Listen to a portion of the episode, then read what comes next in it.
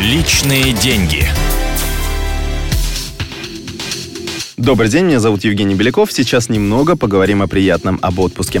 Конечно, на отдыхе не хочется себя ни в чем ограничивать, но чтобы не потратить лишнего и не оказаться на мели, вернувшись домой, лучше соблюдать определенные финансовые правила. Совет десятый. Сделайте копию паспорта и запишите телефоны близких. Путешествие за границу очень приятный и захватывающий опыт. Хочется познакомиться с культурой другой страны, посмотреть, как там живут люди.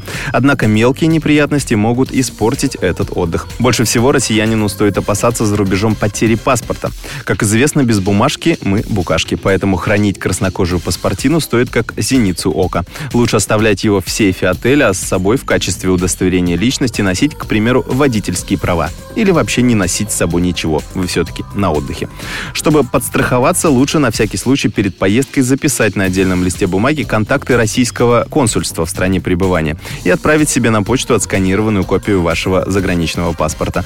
Тогда восстановить утерянный документ будет гораздо проще и быстрее. Кроме того, на отдыхе можно потерять не только паспорт, но и телефон. В этой связи лучше заранее выписать телефоны ваших близких на отдельном листе бумаги. А если вы едете через туроператора, то и номер, отправляющий вас турфирмы, если вдруг у вас возникнут какие-то проблемы.